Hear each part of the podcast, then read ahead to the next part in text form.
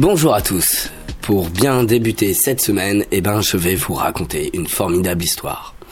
C'était un soir où, où le monde allait et venait dans la rue, tandis que j'allais et venais dans, dans un autre chemin. L'effervescence de la situation mettait en exergue tous mes sens. D'ailleurs, c'est pas la seule chose qui allait dans tous les sens.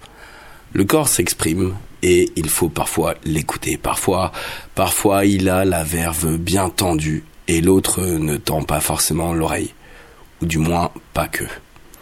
Cependant, euh, ce n'est pas lors d'un lapsus langagier, soit un faux pas de l'expression verbale, que cette mésaventure m'est arrivée. Entendez, le jour où je me suis pété la verve.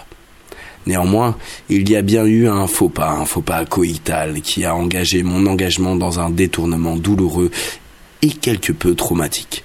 En effet, tandis que je me tenais en situation permettant l'inspection du dos de ma partenaire, son séance offrant à mon allant, une position que les amateurs de lévrier femelle connaissent très bien, mais, mais pas que, encore une fois. Tandis donc que je pratiquais la, le vrai, la, merde, j'ai failli dire. Bref, mon expression a fait fausse rute et je me suis retrouvé retourné contre la rambarde de sécurité. Hélas, hélas, dans cette position, les airbags sont hors d'atteinte et le casque ne fut d'aucune protection quant à ce type d'accident.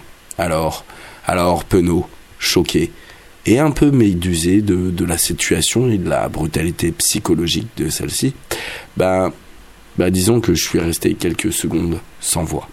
J'ai eu la verve coupée et la et euh, euh, bref l'autre verbe était entravé.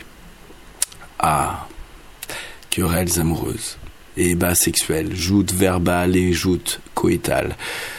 Qu'est-ce que vous allez m'épargner encore? Bref. Ainsi, je viens de vous narrer l'histoire où je me suis pété la verve en espérant que que cette autre verve euh, bah, vous fasse marrer.